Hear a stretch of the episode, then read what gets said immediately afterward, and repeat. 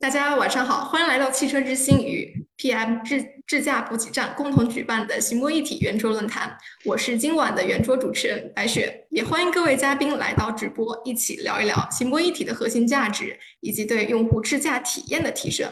那么这一期呢是“行波一体”系列的第五期节目了，与之前不同，这一次呢是汽车之星和 PM 智驾。补给补给站给呃各位一次性邀请到了啊地平线、北汽、优家创新和纵目科技的四位产品专家，大家一起在线上聊一聊。那么这边想请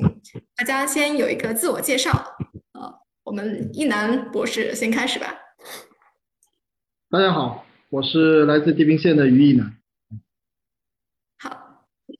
然后我们的大洋。大家好，我是来自北汽研究总院智能网联中心的林大洋。嗯，我们的纵目科技的郑波。啊，我们的优家创新。啊，大家好，我是来自优家创新的郑伟啊。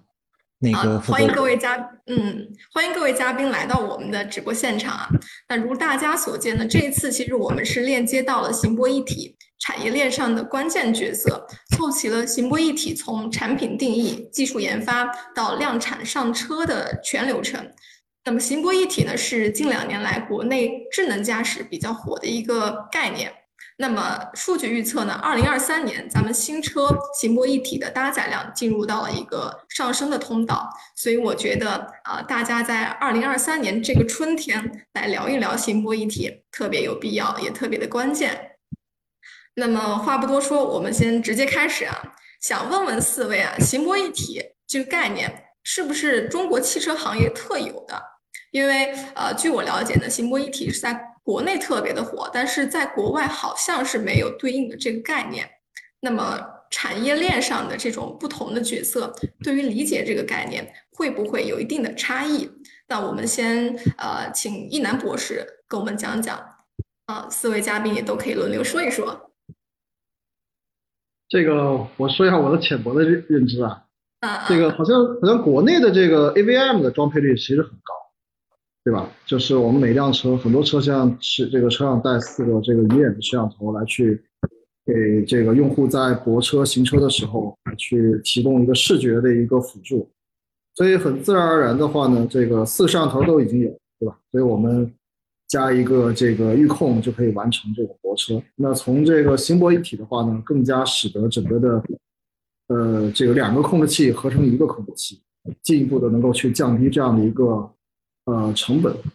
啊，但是呢，从这个硬件的这个降本的这个是一方面，我觉得另外一方面还有很重要的话，就是说整个传感器啊，包括鱼眼的传感器能够用在行车的场景，包括前视的摄像头能够用在这个泊车的场景，所以一方面是这个硬件的这种整合，另外一方面我觉得软件也是需要很大的程度整。同时来讲的话呢，就是说芯片本身也需要去提供能够去支撑。啊，包括硬件和软件整合的这样的一个一层的这样的一个能力，嗯，一些简单的看法。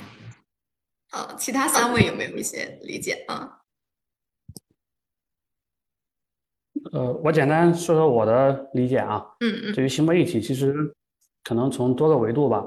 如果单从字面上看，像刚才于博士讲的，它行车和泊车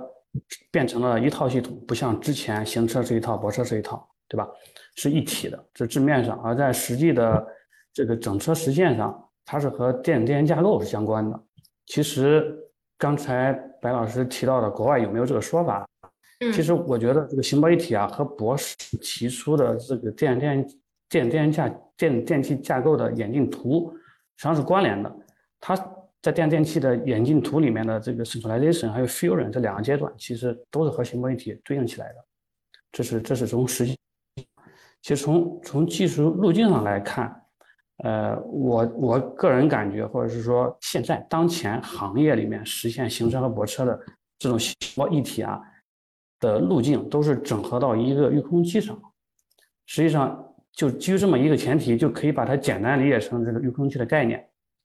但是当前的实际应用上，大部分情况下，这个传感器行车还是做行车，泊车还是做泊车，然后在这个芯片资源上，在软件系统上，其实更也是两套系统。其实还并没有并没有真正意义上的整合到一块。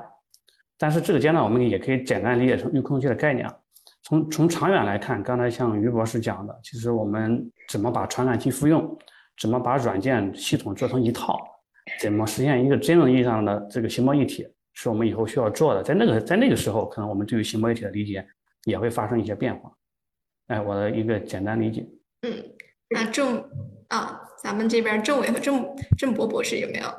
一些不同的理解啊？OK，你先来。我觉得理解，呃，这个应该也是大差不差的。那个，首先就我个人理解啊，其实这个行博一体化，这个不是一个这个全新的设计理念，呃，但确实可能是我们从去年才兴起的一种叫法啊。那么，嗯，行车和泊车，我觉得放在一起，在我们这个这个整个的大的产业链的发展下，我觉得随着啊算力越来越大。啊，也给我们提供了这样的条件啊，所以，所以这个作为我们 Tier One 的话，想把这样的系统，包括传感器，把它放到一起，也是一种这个自然而然的一种选择。那其实我们去看特斯拉的话，它整套的感知系统本身就是一体化的。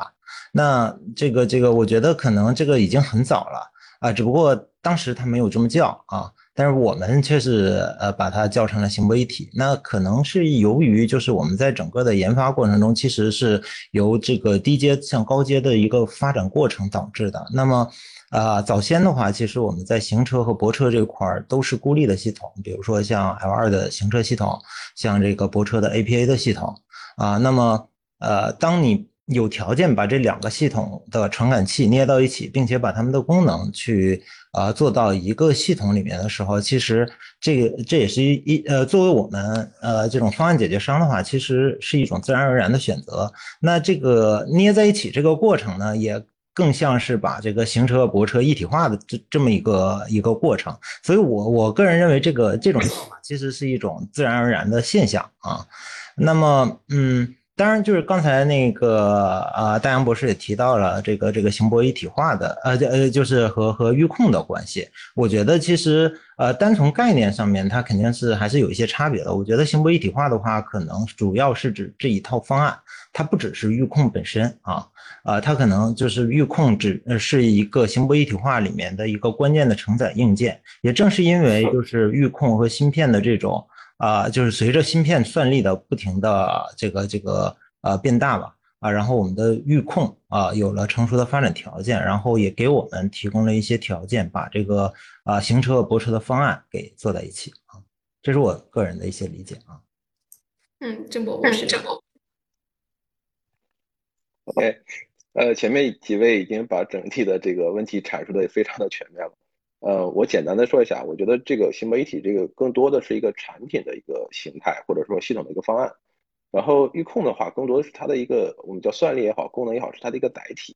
所以我觉得从从从简单从字面理解大概就是这样。然后前面大家也都基本介绍了这个新媒体它的一个演进的过程，无论是电子电器还是大家用户的一些需求。呃，所以我觉得 在这里我就不再赘述了。嗯啊，那我就想请大家再分析一下，就是新冠一体能够在国内啊这两年进展非常迅速，它的背后的这种核心的驱动力是什么呢？那这一块咱们 Tier One 的厂商能不能再来详细说一说呢？我们郑伟，郑伟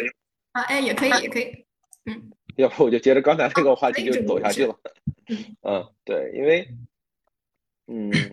我我觉得其实对于这个呃，刚刚咱们讲新媒体嘛，其实很重要，大家会讲到这个关于电子电器架构的演进，包括从过去的分布式到现在逐渐的这些集中，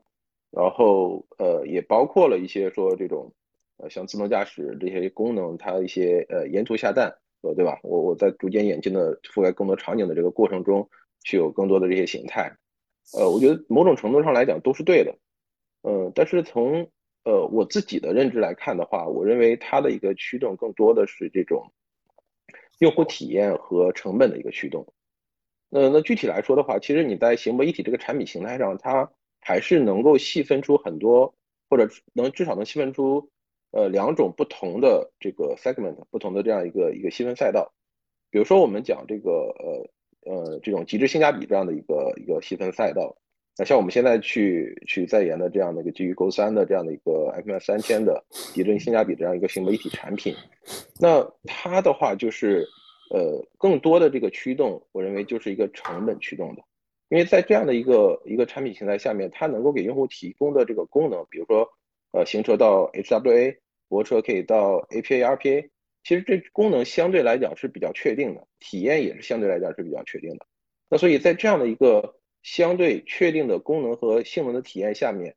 成本就成为了行泊一体，就是从单独的行车的盒子到单独的泊车盒子到行泊一体这样的一个产品，它就变成了一个核心的一个驱动力，至少成本可以可以大幅的下降。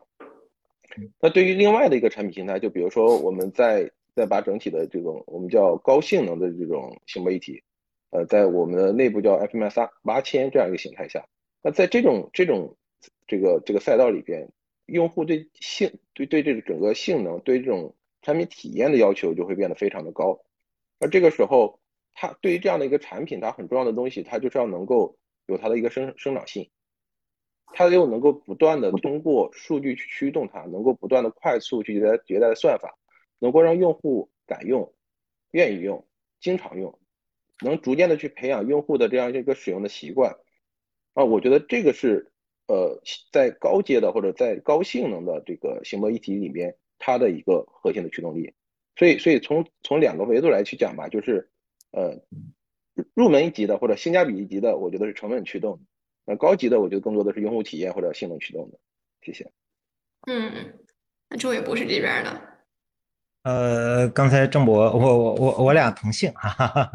啊，对的对的，本家。对，呃，刚才郑博那个这个呃，从两个角度来解释这个驱动力，那我想从另一个角度去解释一下啊，就是呃，就是说呃，从技术的角度啊，我觉得其实它背后的一个核心驱动力可能是整个汽车电子产业链的发展啊。那么这两年啊，我觉得在一个大的背景就是我们这个。国家大力投入这个汽车电子的这样的一个研发方向啊，然后整个的就是像算力平台，像一些优秀的国产芯片也不停的啊成熟啊，所以也呃这个这个在行车和泊车呃这两套传感器的这样的一个一个系统上面啊，我我们觉得有越来越多的平台能够把它们一起承载起来啊，所以。这个这个就整个产业链的发展，我觉得包括像呃像地平线呃给我们提供了这个呃像正成三、正成五这样优秀的这种啊大算力的芯片，让我们有可能把这个行车和泊车的这样的呃传感器给放在一起啊。那么以前其实我们也也看到，就是作为 Tier One，我们也想。做这样的东西，因为什么呢？因为其实从呃呃行车也好，还是泊车也好，那么这里面的啊从传感器的技术啊，从这个识别技术啊，识别框架，再到规控技术，其实都是相通的。那么呃，如果你整合到一起的话，其实对于我们作为 Tier One 啊，给主机厂服务的，其实是可以共享非常多的资源的。但是无奈以前是没有条件的，那么现在的话，随着产业链的发展，其实给我们提供了这样的条件啊。这是我从这个来补充了一下啊，啊，我觉得两位讲的都非常实在，因为就是说了三个点嘛，一个是成本驱动，一个是数据驱动，还有一个就是整个。更宏观的层面，就是从产业链的一个发展来讲的。那其实回归到这种用户的身上，我很好奇啊，行规一体它作为一个可能比较具有中国特色的概念，它存不存在比较特定的这种用户画像？然后北汽在这方面有没有从就是产品或者说用户的角度来考虑过这件事情呢？大雁博士。嗯，其实这这是一个挺好的问题，也挺难回答啊。我想着。反过来理解一下，我把反一下。其实，一般主机厂在规划一个车型的时候，它都会有一些目标用户的画像，会基于这个画像来定义一些用户利益点。然后，基于用户利益点，我们可以来定义我所需要的这辆车所搭载的智能驾驶的功能或者智能驾驶的这个等级。然后，定义完这个功能或等级之后，我们可以再来讨论的实现方式是形貌一体的还是形貌分体的。其实应该是这么一个逻辑，然后怎么来实现是形貌形貌分体呢？其实很多时候我们要从从成本来考虑，从这种它实现的难易程度，然后呢，从用户的体验，其实多个维度来判断啊。所以说这个问题没法直接回答。但如如果说车企直接把它把形貌一体作为一个宣传亮点，就是我的个人理解，那他对他感兴趣的用户肯定是一些对于科技产品有浓厚兴趣，或者是说本身是在汽车圈里面对于这种新媒体概念比较理解、比较感兴趣的一些用户。嗯，对，这是我的一个简单看法。嗯，我的理解就是用户的体验就是一个核心的一个位置。那大家就是说，现在说这个新博一体出圈，其实主要还是新博一体能为用户带来一些切实的这种价值吧。那么我就很好奇啊，就是说搭载新博一体这种方案的车，具体能为用户提供哪些这种？啊，差异化的这种智驾的体验，或者说，那我作为一个用户，我怎么去鉴别这一套新博一体的功能到底好不好用？那大家就是怎么呃，从哪些维度可以判断这个好好不好用？那么郑博博士这边有没有一些比较好的就是判断的方法呀？可以跟大家分享一下。嗯，OK OK 啊，呃，我我从专业的这个角度来去去呃分享一下我的一些看法吧。我觉得从从技术的角度来看的话，嗯，评价一个行为一体系统它的一个优劣，呃，差不多有三个维度吧。一个就是说你对传感器复用的程度，第二个就是你对整体算芯片算力的一个使用的程度或者叫挖掘的程度，第三个就是你在整体的软件架构它的一个统一或者复用的一个程度。那刚刚其实你你就讲到这个体验这件事情上，嗯，我觉得像。在传感器复用这件事情上，就是能够很大的去改善它的一个一个体验。就比如说我们在过去的单独行车、单独泊车的时候，它就大家各自用各自的传感器。但是在行泊一体这样的一个产品形态里边，比如在行车的时候，我们可以把泊车的传感器就引进来，尤其像环视远远相机，它的这个呃它的一个 OD 就是目标检测的这个性能，那它对于这种呃比较近距离的这种目标。尤其像这种呃比较大的一些一些目标或者超近距离的目标，相较于周视来讲，它的盲区会更小，它也会有更好的一个检测的一个范围和精度。所以对于这种从场景上来讲啊，它对于这种 cut in 近距离的 cut in，哦近距离的切入，然后这种拥堵场景都会有一个更好的这种我们讲叫叫呃它会更智能或者说会给用户更舒适的这种体更舒适更安全的这种体验。那除了这种呃像泊车的传感器在行车的应用，那在行车的传感器，比如说像，呃，这种前摄像头在这种呃泊车场景的应用，那毫无疑问，它就能够扩大呃在泊车场景下面我们感知的一个范围，因为环视的鱼眼相机毕竟感知范围比较比较近。那进一步的，对于呃我们在泊车的这个驾驶的过程中，能够去提升它对于这种感知避障，比如前面有个静止障碍物，我可以去更好的去绕行。那比如说。呃，我可以更早的去识别更多的车位，所以它能够进一步的去扩大整个泊车的这种 ODD 或者就是使用范围。那还有的话，就相当于呃，除了这种视觉以外，像毫米波雷达的引入，这这个过去只是在行车里面用的比较多。那它在泊车场景下用起来，呃，除了这种目标级的这种感知以外的话，它通过这种比如说更原始的这种点云级的东西，它能够在这种定位建图上，能够在相较于原来只只用这种视觉的这种方式，能够有更好的这种环境适应性，包括在这种雨天，在这种低光照度，在这种有眩光的场景下，它能够提供非常鲁棒的这种定位和建图的这个性能。所以这是从传感器这个维度上能够带来的一些一些一些体验的差异。那第二个就是说，在在芯片上这个这个维度上，那你一个行波一体的系统里边，其实你是不是能够充分挖掘到整体的这个芯片的这些潜力？因为在这些芯片原厂、芯片厂，它在设计这个芯片的时候，每个芯片有就尤其像这些大的 SOC 芯片，从 BPU、CPU、NP 那个 GPU，呃，对吧？DSP 等等 MCU 等等，它会有包含了全部或者部分。然后每一家它在设计的之初，它会也会在不同的这种处理器上会有不同的这种算力分配。但是，呃，比如说我们在某一代产品上用了某一款芯片，它的一个。呃，这种算力分配是是可能 CPU 大一点，GPU 小一点，怎么样怎么样？但是在新的这种呃不同的芯片在切换过去的时候，它的一个呃算力分配特点就会不一样。那你能不能充分的去进行你的算法的裁剪和适配，把它的算力达到一个很好的挖掘？就比如说我们现在在用的这代铮铮三这一代，它的一个很大的特点就是说它的这种 BPU，它的这个 BPU 算力会相较于过去的这个芯片会更大，然后它的这种效率也会更高。那么我们就可以把它很多过去用 CPU 去去做的一些事情，通过 BPU 的方式来进行加速，啊，既既能够去发挥它的长处，同时能够去提升整个算法的性能。那另外一个的话，就是我们讲这个软件架构的这样的东西的一个一个统一性，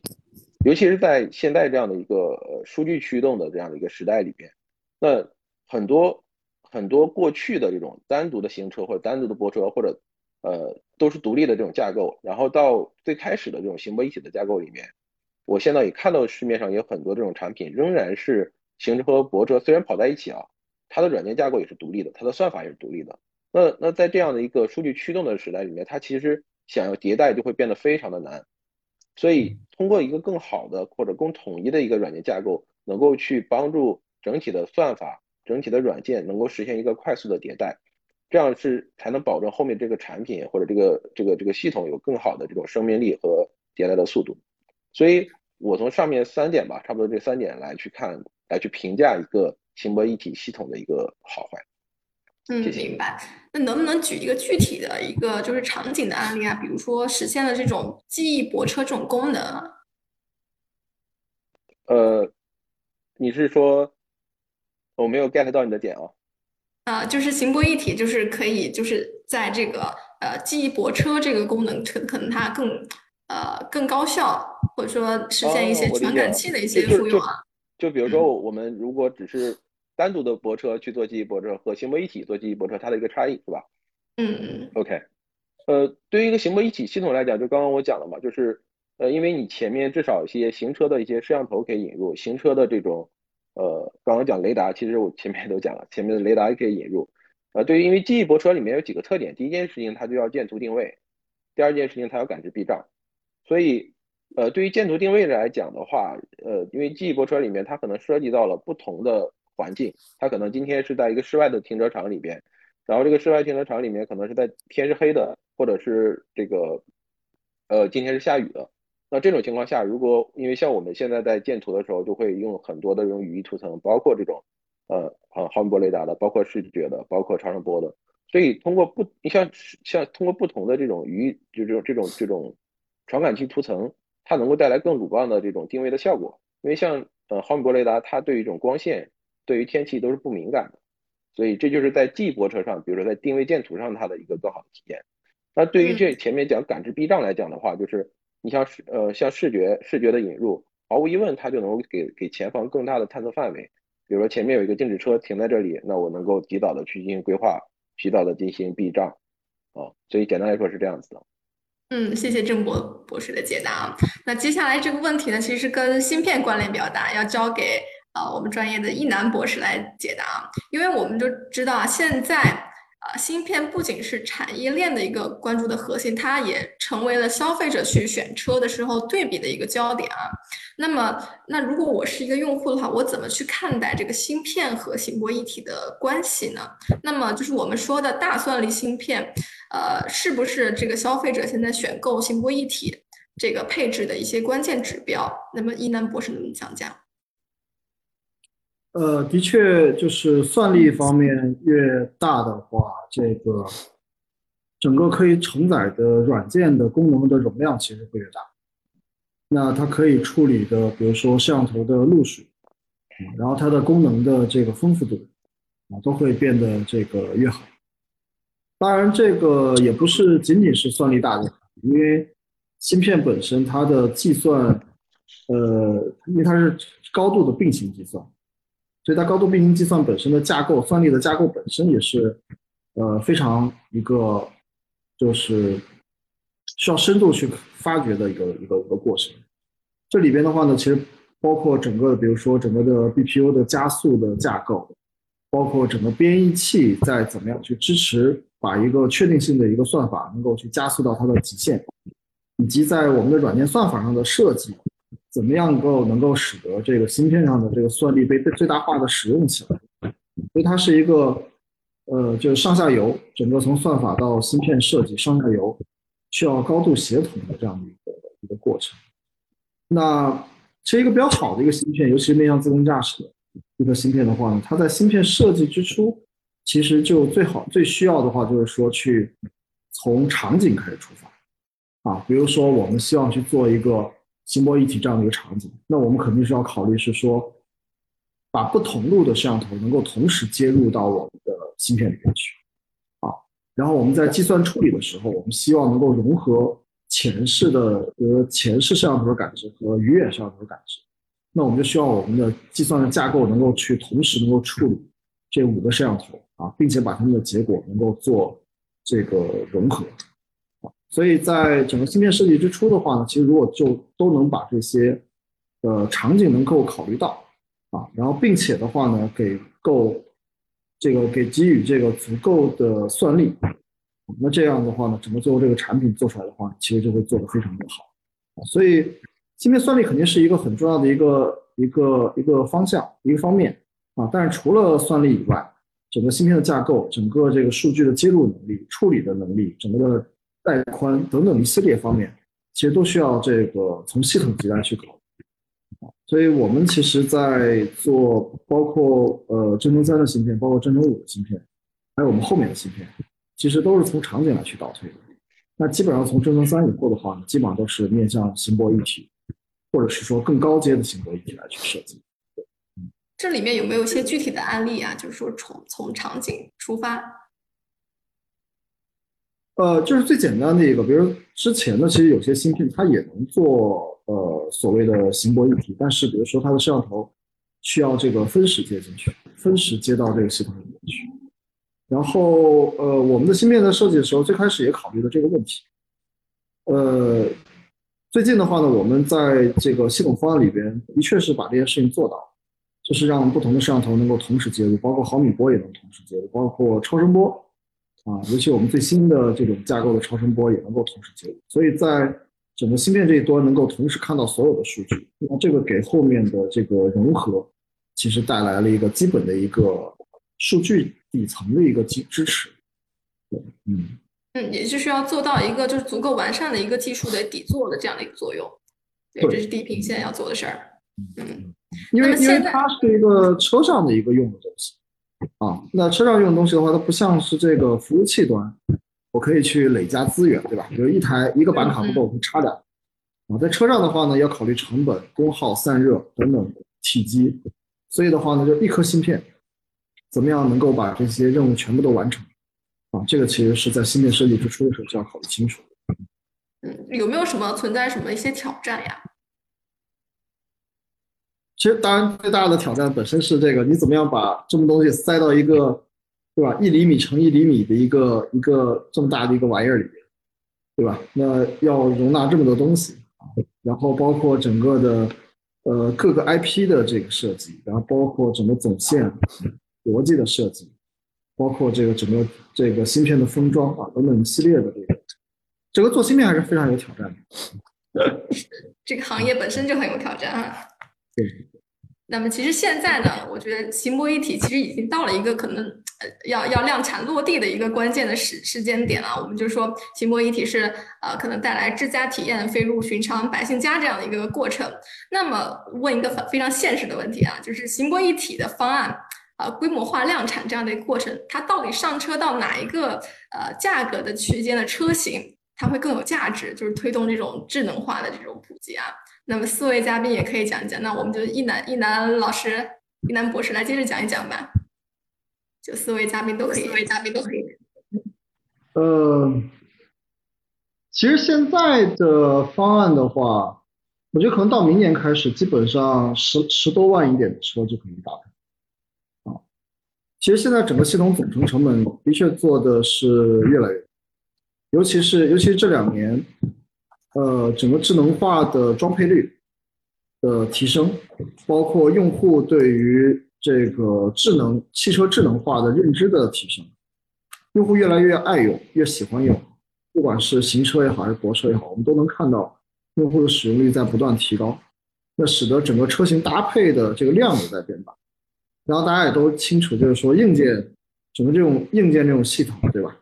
它的硬件的这个成本，其实随着量的这个加大，它的成本可以迅速的下去啊。所以我们的确明显的看到，过去三年时间，整个这样一套系统的成本，单纯从硬件上来讲，其实就在不断的快速下降。所以，我我我们目前来看到的话呢，十多万的车就可以搭载。嗯，大元博士这边呢？啊，您是车企出身啊，嗯。对，其实我我我还是想在给结论之前，还先先论述两个两个事情。就第一，其实刚才两位郑博士也都提到了，行博一体一开始啊，是从这种高速 NOA 这种高阶的智能驾驶开始应用的。因为我们本身做高阶的智能驾驶，就需要一个中大算力的芯片。基于这么一个前提，我们可以把所有的传感器啊都接到这上面去，所以说自然而然就是一个行博一体的方案。但是随着这个芯片资源的丰富，刚才。大家都反复提到像勾山啊这种芯片，其实它具备了，因为它成本相对低一些，它具备了使低阶的 ADAS 系统，比如说我们行车 L2、博车 APA 也可以实现行为一体的技术方案。但这个低阶的有一个前提，它一定要要这个车搭载的应该至少是一个具备 APA 功能。如果我们简单的只是想实现一个 AVM 或 PAS 这个环视和泊车辅助功能，其实像这。它 AVM 完全可以通过做车实现了，就是说我就不需要再用这种大算力芯片了，前面一个简单的一体机就可以了啊，就就这这是一个需要说明的，也就是总结第一个点，行博一体原则上讲可以覆盖所有的车型配置，只要是泊车最至少具备 APA 功能，这第一个。然后第二个呢，我们可以再看几个数据啊，呃去。年咱们国家这个乘用车的销量应该在两千八百万左右吧，其中如果看传统能就传统能源的车，是十到十五万是最大的一个一个比例，大概是五百七十八万，然后十五到二十万卖了将近两百八十万，然后新能源的车十五到二十万是最大的一个比例，占了一百一百八十万左右这个这个数量，然后二十到二十五万的区间呢，大概有七十万辆，六六六十到七之间吧。就大概这么一个数据，所以说，如果我从这个角度，从这个销量角度来看，其实最大量的区间，对于油车来说就是十到二二十，对于新能源来说就十五到二二十五。如果我们把这两个区间，对于油车和电车在相对高的区间里面，能够把高速 NOA 甚至城市 NOA 实现了，然后在相对低的区间里面，我们主要是一个 L2 级别 ADAS 这种行博一体广泛推广，这肯定对于往整个的行博一体方案上车是很有价值的，对，这是我的一个一个观点。你讲的非常详细，确实应该要呃从这个销量来来，就是大概做一个呃观察。那么呃，郑伟博士这边您怎么看呢？呃，其实我的观点也是类似的，就是说，其实如果我们去看啊乘车的这种销售数据啊，其实可以看到。呃，就是中国的乘用车的销售基本上是在低价，就是说量最大的一批车型其实都是在低价啊。那么在这一批车型中，其实装配率相对来说是比较低的啊。那我们其实，在推这个行博一体的时候，呃，就是在它的这个低算力的这种行博一体，就是相对低算力的行博一体的这样的方案中啊，那么。呃，其实一个驱动力，刚才啊，之前我们也提到了，就是我们讨论提到，就是成本驱动啊。那么，呃，这个成本驱动其实就是为了让我们把这种更低价格的车型也能够去标配这样的功能。所以，我们呃现在开发的目标，包括我们现在在做的定点项目的话，其实都是针对十到十五万的车型，就是我们要把这个市场啊。做起来，这样的话，这在这种车型，如果你能够把这种装配率做下来的话，那么才能真正的让更广大的这种车辆的消费者体验到这样的功能。嗯，是的。那么郑博博士这边也是一样的看法吗？也就是大家认为的十到十万。对，我觉得这些，对大家看法其实基本趋同。我我可能会觉得，嗯，范围也许会再再扩大一点，也许是十到二十万这样的一个一个范围内。它应该呃核心的，比如说主推的主配置的这种产品，应该就是这种极致性价比的这种行为一体产品。然后它它的一个核心目的就是能够去达到尽可能高的用户触达率，让用户尽可能多的去养成这样的一些 L2 ADAS 的这种使用习惯。那对于像比如说二十五万甚至三十万以上的这些这些车型的话，我觉得它对于行为一体的促进也是有价值的。但它的促进不在于是刚刚就是大大杨博士讲的这种这个什么呃 APA 或者是简单的 L2 的行车，而是说这种高阶的体验，它可以对于这种高阶的这些产品的一些功能，包括它的 ODD，包括它的体验，都会有逐渐的呃这个一个一个极大的促进作用，会加速整体的产品的迭代、系数的迭代。所以我觉得是不同的价位上的这些车型，对于这种行为一体产品会有不同的一个促进的作用。嗯，明白。呃，那其实我们之前也提到，就是说，呃，除了讨论价格呢，我们整体就是话题还是说行博一体的方案的量产上车。那其实我们今天邀请到四位嘉宾，你们都是代代表了这个行博一体啊上下游的这样的一个角色。那其实呃，我会想问一下，就是行博一体量产上车，它对 Tier One 然后主机厂、芯片厂商都会带来怎么样的一个挑战呢？这个四位也可以来分享一下啊。对，就是比如说协同方面，嗯，那这个呃右驾，就比如说右驾，它不是有一个第三 T 的这种预控产品嘛？那它呃怎么和地平线协作的？那么呃，再比如说它的量产上车的过程中呢，又是怎么和主机厂合作的？这个思维有没有可以就是分享的啊？右驾的，既然说到我，我说一下吧，其实。呃，我我们其实是从低阶向高阶这种呃，这个叫循序渐进式的去做这个 ADAS。我们今年推出的是呃，推出了一款高呃，就是相当于高阶的大算力的这种预控平台。其实我们嗯也一直在研发这种低阶的啊，就是呃像基于这种正声三系列啊，呃这个做做这种预控啊。然后这个的过程中，其实我们。会跟啊这种芯片厂商啊，包括像主机厂做非常密切的这种合作啊。这个像我们这个跟呃地平线的同事建了飞书群，这个飞书群就像 自己公司一样。这个这个这真的是就是我觉得在这个过程中啊，这个大家的合作是非常紧密的。就是呃像我们去开发一些功能，包括一些啊软件包，包括一些 SDK。啊，那么包括地平线，它会有更新啊，或者说给我们做一些特殊的一些需求的适配，这些的话都需要跟他们紧密的合作啊。然后跟主机厂的话，就是关于需求的一些定义啊。其实从主机厂的角度的话，如果行波一体去做开发的话，它的管理成本可能会相对更低一些，就是这样的话，它作为一套系统来管理啊。但是呢，作为我们的话，其实我们的任务可能会承担的就更多了啊，包括一些功能需求，就是两套呃系统中行和博这些呃功能的需求，我们都需要详细的拆解，然后详细的进行这种进度的管理啊。这个其实是呃，就是说我我觉得在开发这样的系统的话，相比于单一的行车系统或者是泊车系统的，对我们来说挑战性会更大了。嗯，像右驾啊，跟地平线的协同，这过程中应该是都是有专项团队这样来对接的吧？呃，对对对，这个就是说，呃，这种合作就像一个公司的合作一样，对，这个非常。啊，其他三位有没有能讲一些，就是可能协作产业链协作上的一些案例，跟我们分享一下？一南博士有啊，你你你，或者我我可以简单啊，对我就不我我我不从案例，而从这个这种开发角度来来说一下。嗯嗯，其实在这种高阶的增价之前，或者是在这个我我们往回看看三到五年或两两三年之前，当我们基本上都是 A 大系统的时候，其实咱们国内的主机厂更多的是依靠供应商的一个一个全套开发的方式。它的产业链更多的，我理解应该是一个垂直性的产业链，一个交付关系。而到了到了这种高阶的高阶的这个自动驾驶，行包一体啊，特别是行包一体的概念推出来之后，其实就变成了一个生态的关系。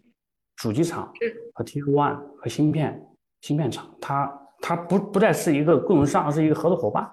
需要这么一个关系。然后主主机厂实际上是有有有义务，也需要去建生态的，需要把自己的生态。包括了 Tier One，包括了芯片供应商，都需要联合起来啊，这样才真正能能做好一套系统。然后在这个里面，可能我从我主机厂的角度来来考虑的话，嗯，比比起之前的这这种交钥匙方式，其实我还是需要掌握一些能够体现我差异化的能力。然后我这个差异化的能力之所以要需要体现它，就是因为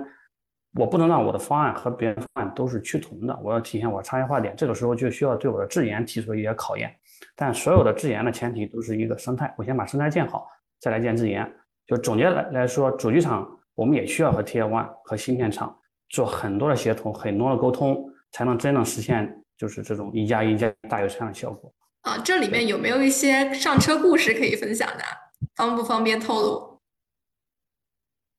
这这这其实其实事情还是比较多的，比如说我们和芯片的交流啊，Tier One 的合作呀，是非常多啊。好的，好的，好的，好的。嗯，其实啊，其实也就是说，现在的一个已经从这种垂直的产业链变成了这种生态合作的这种朋友圈的一个概念了，可以这样理解吧？对，啊，对啊。那那其实呃，除了这些呢，其实我们还想聊一下，就是行博一体呢，刚刚大家也都提到了，呃，可能背后的一个驱动力就是成本。的问题啊，那么行博一体是怎么帮助啊这个车企来降本增效的？这个大杨博士能不能也来聊一聊？好的，我觉得啊，这可能就两点，就是您刚刚提到的降本和增效。嗯，其实降本得有得有比较嘛，得有比较。我觉得还是得分开来说。对于高阶的智能驾驶系统这种 NOA 级别的，其实行博一体基本上就是一个必然选择，它它不存在，我觉得是很难再会有行博分体的方案了。这这这方面，我觉得我们选行博一体就是一个必然了啊。然后对于低阶的，我们刚才讲到了，如果我本车具备了 A A P A 的功能，那我使用行博一体的方案，那就是一个降本，因为我原来前面需要一个就是这种行博分体的方案，我前视一体机需要一个处理器，比如说地平线的 Go 二，我的泊车又又需要一个处理器芯片，对吧？这两个加到一块，那比起我行博一体需要一个举举个例子，勾山，那肯定是。成本上，单钩山是更具备优势的，这这就是为什么这个行博一体可以降本，就在这个主要是在这个这个地方。其实还有另外一个维度，它降本就是我的开发资源上。我我从主机厂角度来考虑，我原来如果有两个两个团队两个团队来对应行车泊车，其实在行一一体方案里面，经过这些融合呀，经过一些增效，其实可能不需要完整的两个团队，这个开发资源上也是一个降本。这是这是两个维度的降本，然后就讲增效。其实增效刚才两位郑博士讲了很多，就是核心还是我怎么做一套合理的软件系统，怎么做一个合理的软件方案，怎么能够使更多的传感器和芯片资源来复用，这样的话就能够能够提升用户的这个体验。实际上是在降本的同时，我还进一步提升了我的性能表现，这才是真正这个。怎么能实现增效？嗯，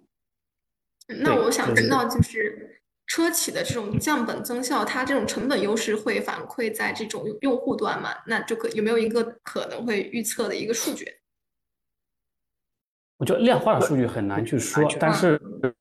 但是很简单的一个一个就是，当我的成本低的时候，我更低价的车型就可以搭载一个相对级别比较高的智能驾驶系统。比如说，我原来可能没法上 APA，但是我这个行包一体让它的成本降低之后，还是可以让它大概率上去。这样的话，给用户来说，他可能同样的一个一个价钱买到的车，它的智能驾驶系统级别提升了，它它的功能更丰富了。明白，明白，明白，明白嘞。那其实我现现在了解到的就是，咱们行博一体大体呢是可以分为两类吧，一类就是刚刚两位郑博士说的，可能是性价比的这种。行博一体的预控啊，可能是针对五到六个摄像头系统的；还有一种呢，就是这种高性能的这种行博一体预控，它可能支持十个摄像头以上的这种系统。那呃，我就很疑惑啊，就是在 Tier One 开发这种产品的过程中呢，是怎么满足车企的这种个性化需求？因为我们刚刚也听大洋博士讲嘛，现在还是比较讲究这个呃差异化、个性化的。那先来郑博博士先来，我们来讲讲一讲，对，怎么满足这种差异化的需求的？其实两，嗯嗯嗯，就像你说的，这可能两个不同的呃细分的产品的它的一个特点还不太一样。嗯，比如说我们刚刚讲的极致性价比这样的一个新博一体产品，是它在整体的功能上或者是在性能上它的整体是趋同的，所以它很难做出太大的差异化。但是对于主机厂来讲，或者对于呃对于这个用户的体验来讲，它的不不同点是在整体的交互的，它在交互上其实是有很大的不同，是可以主机厂自定义的。所以在这个维度来看的话，我们在这个做整体的这种呃系统设计也好，软件设计也好，会把跟呃这种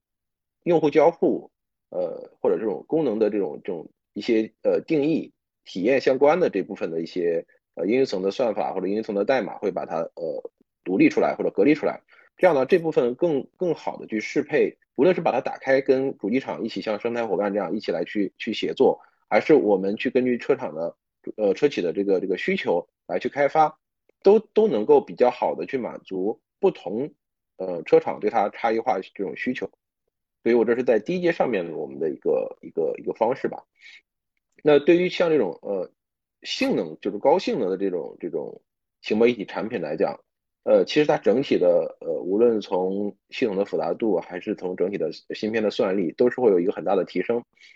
然后在这个里边来讲的话，通通常至少在过去这一两年的趋势来看，呃主机厂做的更多的是就像大岩博士讲的，在运营一个生态，他会把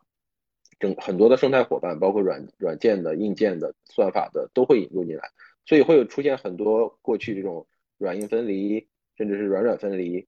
呃，这样的一个方式。这这种方式毫无疑问，这个用户的这个这个呃车企的这种自定义的维度会非常大，包括车企会用很多这种自研整体的一个架构，会主导很多的东西。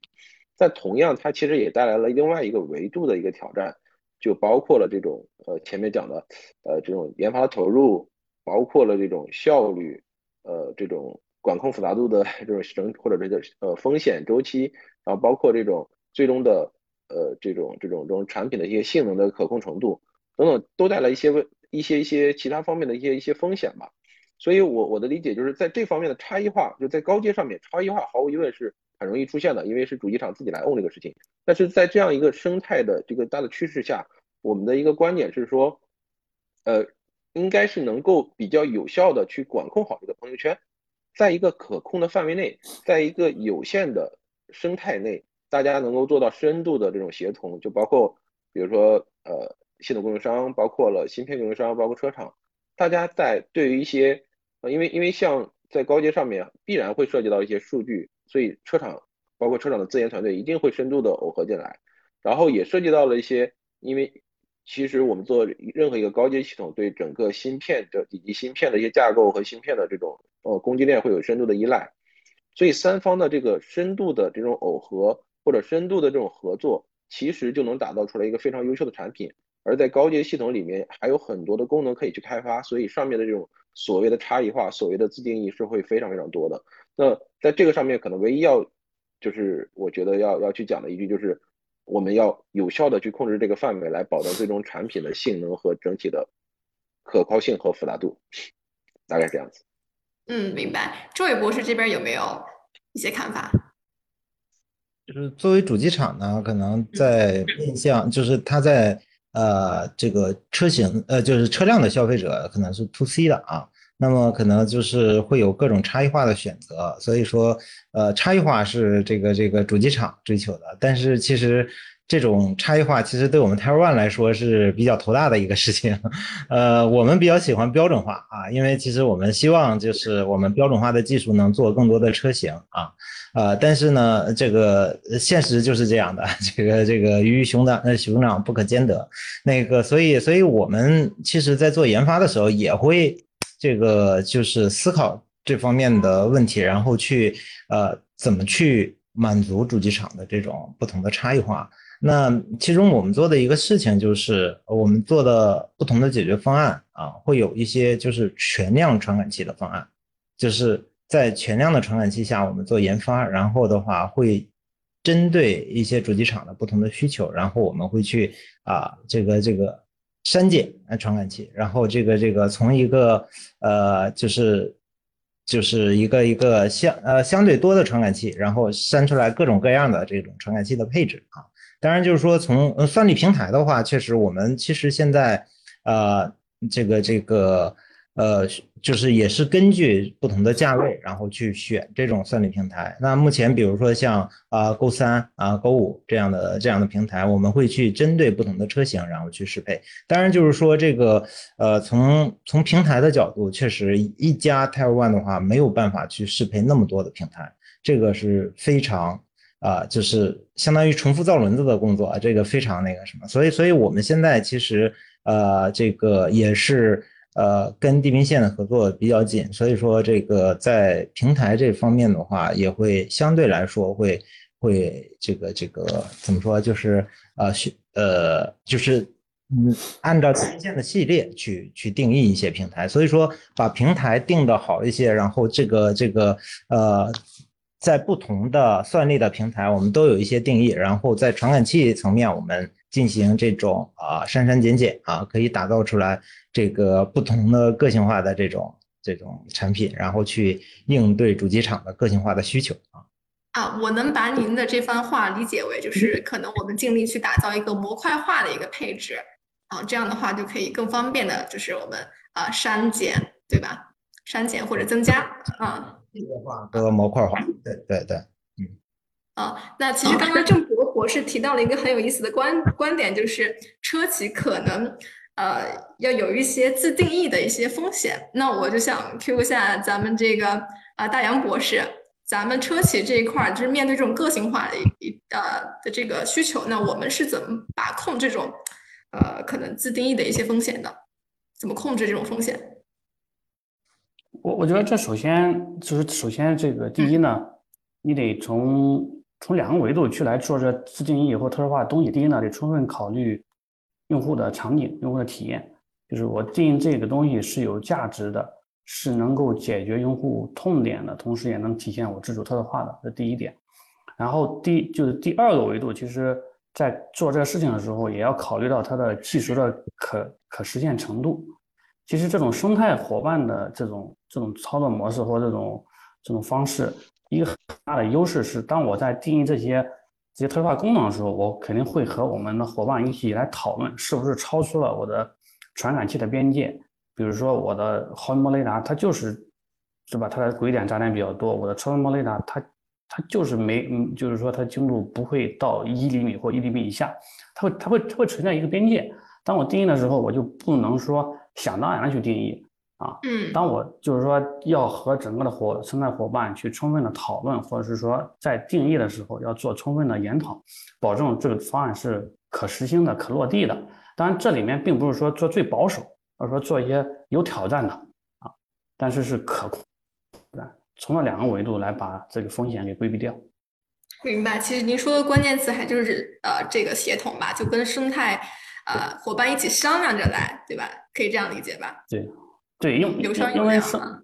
对，就比如说，比如说芯片供应商，他最清楚他的芯片边界在哪，他能跑什么样的算法，它的复杂度怎么样，它的资源，对吧？它的算力资源，它的存储资源。而天万这些这些合作伙伴，他们更清楚他们的感知算法，他们的传感器，对吧？它整个的包括整个的系统的边界啊，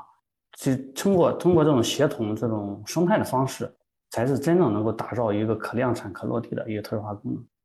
嗯，明白。其实我们刚刚也说到，就是个性化。那么行波一体呢，它的底层逻辑应该是这种算力和传感器的一个高效共享和深度复用吧。那对于呃这个芯片厂商来说呢，我想问一下易南博士，就是呃行行波一体是否需要对芯片做一些独特的设计呢？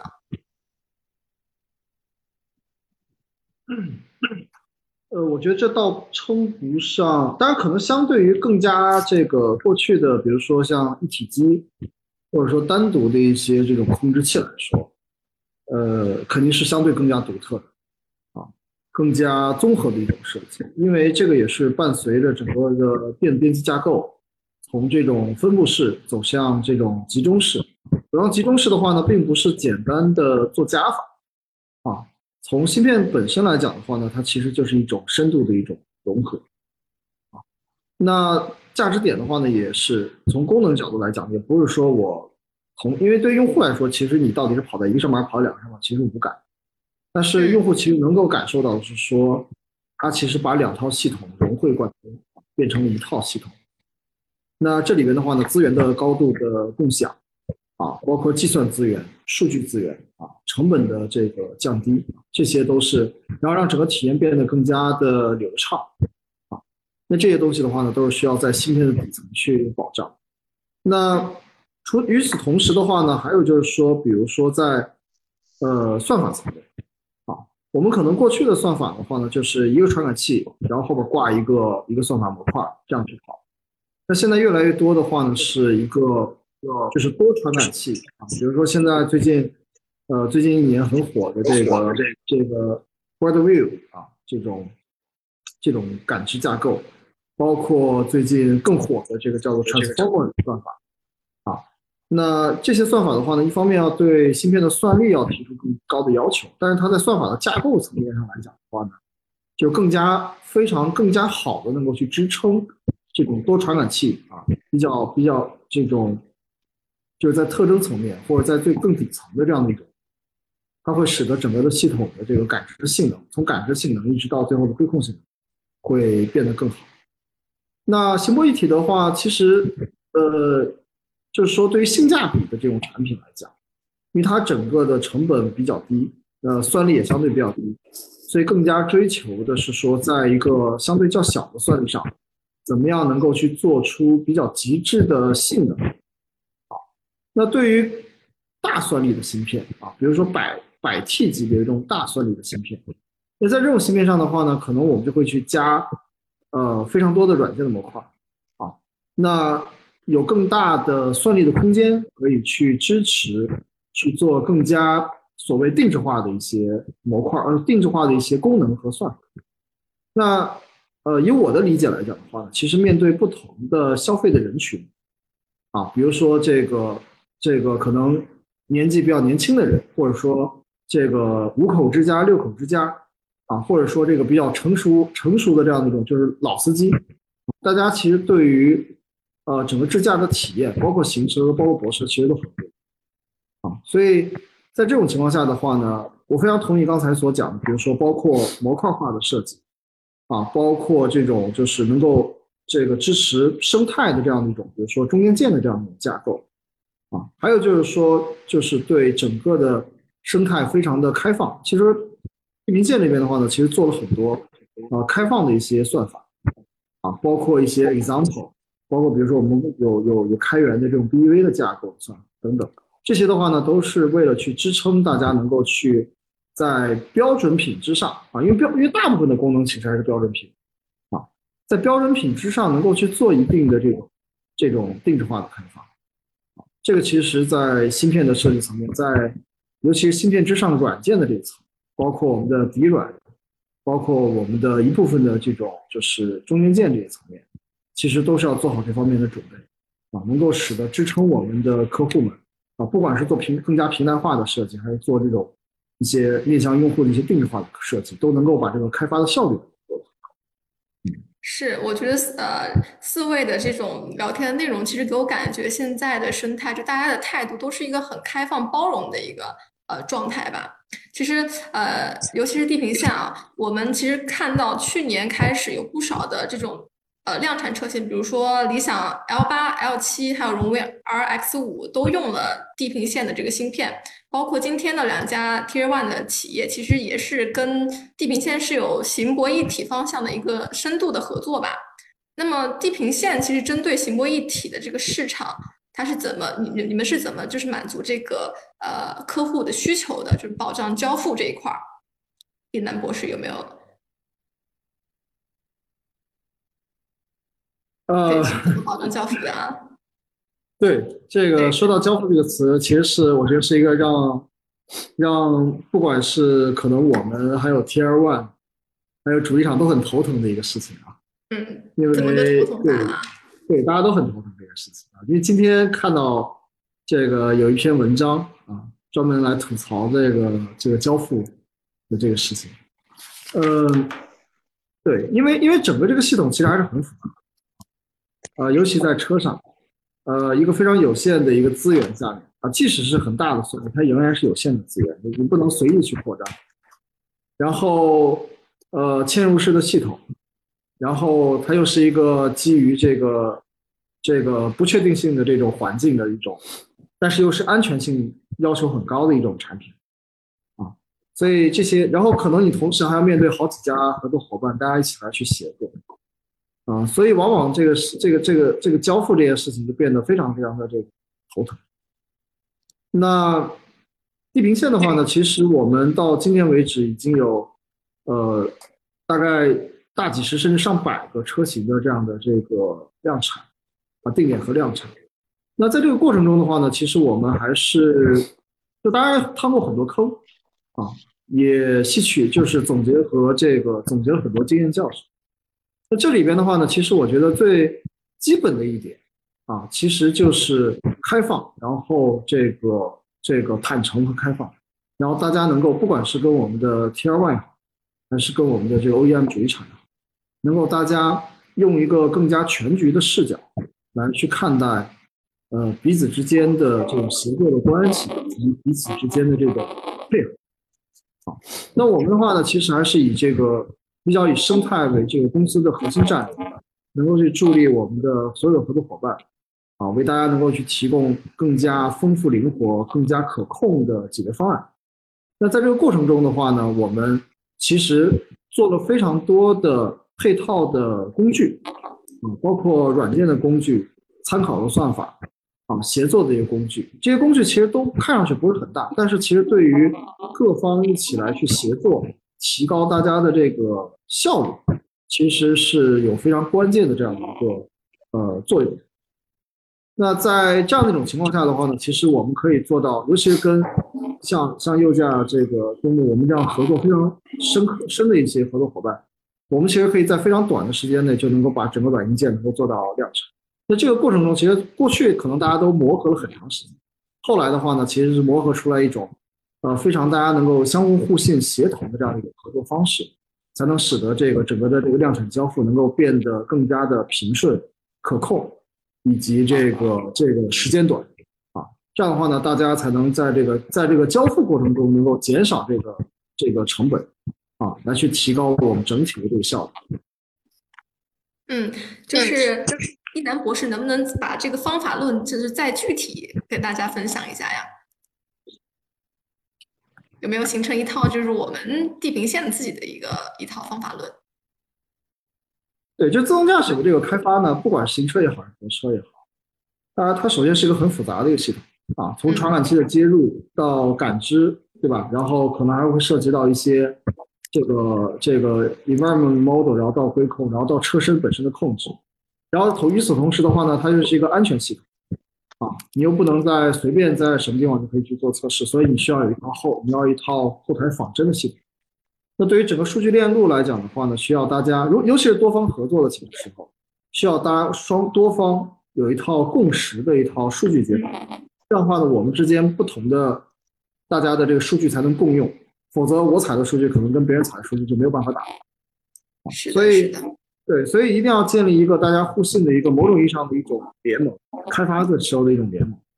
大家能够去遵循相同的标准，然后到遇到问题的时候，能够一起坐下来去分析。这个问题到底是哪一边去产生的？啊，有可能，有可能对一些复杂的问题，并不是某一边去产生的，有可能是两边一起产生的。所以这个时候的话呢，其实大家都得本着一种，就是共同来去发现问、找到问题和解决问题的一种态度。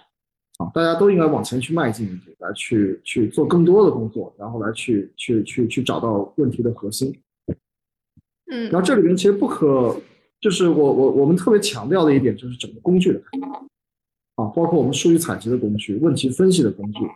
这个问题解决的这个这个，比如说我们的很多的这个后台的这些软件工具，包括我们回灌测试的工具。那这些东西的话呢，如果大家能够使用一个平台，其实整个的开发呢就会像一个团队一样，然后整个开发效率才能真正提起来。啊，因为今天的这个市场的确不是一个这个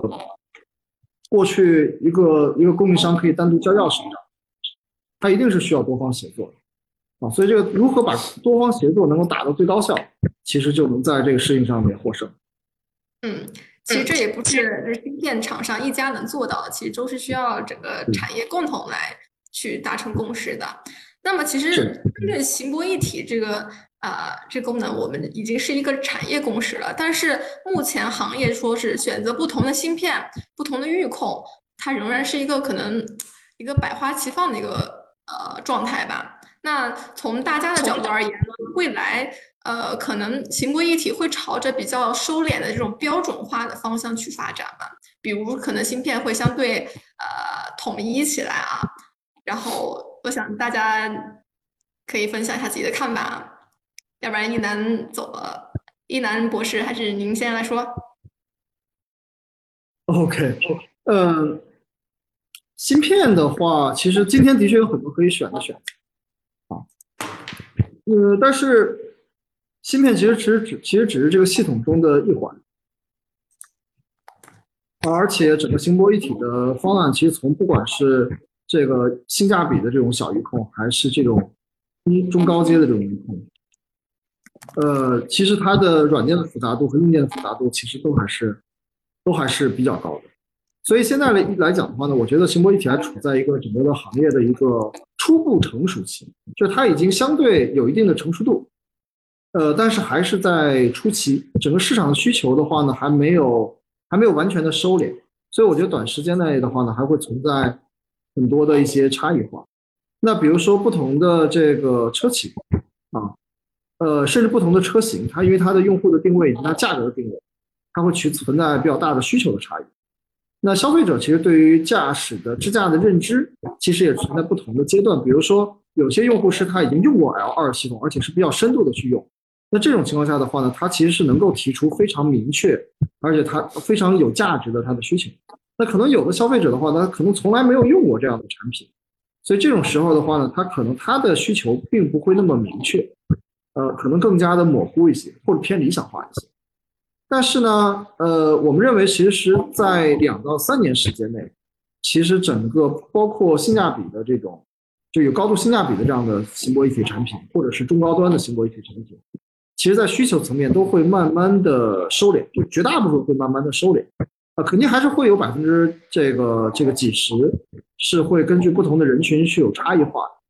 然后这是第一，第二个来讲的话呢，是说整个的系统的成本会逐步降低。那系统成本逐步降低以后的话呢，其实呃整个的方案层面也会逐步的收敛。啊，那地平线的话呢，会在这个趋势过程中的话呢，其实我们会把我们的整个的这个软件的套件。那这个软件套件里边的话呢，包括我们的很多底层的软件，这个中间层的一些软件，以及我们的工具软件，包括我们的这个面向客户整个闭环开发测试的一些软件，把它做得更加的这个一致性，然后能够面向不同的芯片都能去做，使得整个的这个行业在使用这个芯片的时候，不管是你的开发成本、测试成本，还是量产的成本，都能做到一个最优的一个一个状态。啊，我我相信最终来讲的话呢，市场还是会把，呃，投票会投给最高的性价比。那这个性这个价其实不光是你买它的时候成本，还会包括你开发它时候的需要成本。啊，所以我们是在我们其实思路是综合的呢，去把这个整个行业的成本。对，大洋博士这边呢？对，其实。我我我愿意从另外一个角度讨论一下这个标准化。其实，行模一体它是一套系统，包括了控制器，包括了传感器。就是从另外一个角度来看，我倒是觉得可能会存在一些标准化的点，在什么地方呢？比如说，传感器和控制器之间的通信可以变成一些标准化的东西。举个例子，毫米波雷达和和遥控器的通信，视频流是走公有协议还是走私有协议的一些标准。像这些，这个像这些东西其实是可以趋于标准化的。第一个，第二个呢，就是预控器这个这个这个行为体的这个控制器啊，和执行器转向制动，它的接口其实也是有可能走向标准化的。比如说我的横向，我的是是不是就可以统一的通过转角，纵向就通过加减速度这种方式？当然，这需要整个的产业链协同啊，包括底盘供应商。然后第三个可能走向标准的就是数据，这个因为以后对于高阶智能驾驶来说，啊，特别是这种行为体的方案啊，你的数据闭环是必不可缺的，数据的驱动会愈发的明显。怎么把我所有车上的做成一个标准化的数据，一个标准的格式上传到云端以后来统一来复用，这也是可以做标准的啊。就这这三个接口维度，我觉得是可以做到标准的。然后刚才白雪老师提到的这个芯片啊，其实我觉得芯片的硬件本身肯定不会是标准的，不同厂家肯定会有他们自己的特点。我。像地平线主打这个 BPU，对吧？不同厂家它对于深度学习的支持，对于框架、对于算子支持肯定是不一样的，对于 ISP 的支持也是不一样的。就这一块很难去标准，但是在硬件系统，在这个硬硬件基础上跑的软件系统，比如说对于操作系统、对于中间件啊，不管是 SOC 也好，MC 也好，它的这些接口有可能也会趋于一些标准化的接口和一些标准化的定义，而在这之上。和硬件强相和硬件加速器强相关的一些算法，肯定会是百花齐放这么一个状态。对，这是我的一个观点。嗯，那两位郑博士就是从 Tier One 的角度，能不能讲一讲呀？嗯，要不我先来。行。呃，那个我从另一个角度去看啊，就是我们行博一体化的话，如果把它拆成行啊和博。那么行的话，其实我们在 L 二的基础的 L 二功能，其实在这些功能规范的定义里面啊，已经逐渐的标准化了。比如说像 ACC 怎么做，LCC 怎么做，对吧？这些东西其实大家是呃主呃在行业里面差不多是有一个共识的。那么从博的话，比如说像 APA 怎么做啊，像这个这个呃 AVM 该做成什么样子，其实这也是有呃就是啊行业里面大概是有有一个主流的方向。我们不能谈完全的标准化吧，但是是有主流方案的。那么为了去满足这样的行业的主流方案，其实设计方案的时候也像五比五 R、像十比五 R 的这种主流方案的行博一体化诞生啊。所以说这个的话就是呃怎么说呢？我我觉得就是说依据我们的功能上的定义呃，我我这边声音有有有问题吗？呃，没事儿。就是依据我这呃，我我们对这种功能规范的一些定义，那么我们其实有一些主流的方案已经在行博一体化中啊渐渐的露头了啊。那么对于呃刚才提到就是这种芯片是不是能够标准化？其实我觉得确实呃现在各种芯片嗯国内的国外的其实也不少啊。那么这个确实很难标准化啊。但是呢，是的。我觉得作为我们 Tier One 会有我们的选择啊，我我们用了之后，用完芯片之后，它它的这些工具链其实会在我们 Tier One 或者使用者形成一种惯性啊。那么你好用不好用，其实这个对对于我们来说，其实我们是有一个使用经验来判断的啊。那么我们就是你用不同的芯片，其实是可以实现不同呃同样的功能的，大家都可以殊途同归啊。因为它提供的无非就是 CPU 算力啊、带宽，然后 NPU 算力啊这些。那么我们用不同的芯片可以做到同样的事情。所以在这一块儿，我们是对于芯片的选择，我们主要是从好用不好用的角度去做选择的。那么当一个芯片好用的时候，其实我们会把它做成系列化的产品出来。这样的话，减小我们去适配不同的芯片的一个成本，啊，减小我们重复造轮子的代价，啊，那么我觉得从这个角度的话，其实，呃，我觉得芯片标准化这个确实很难做到，但是我们会有我们自己的选择，方案的标准化，我觉得大家会渐渐的趋同。啊，郑博博士这边有没有补充？OK，我我接着前面几位嘉宾的这个。我再延伸一下，我我觉得大家说的都已经非常充分了啊，我再稍微延伸一下，我我觉得呃很很明显，大家都感觉到就是传感器这些东西可以先先去把它标准化，然后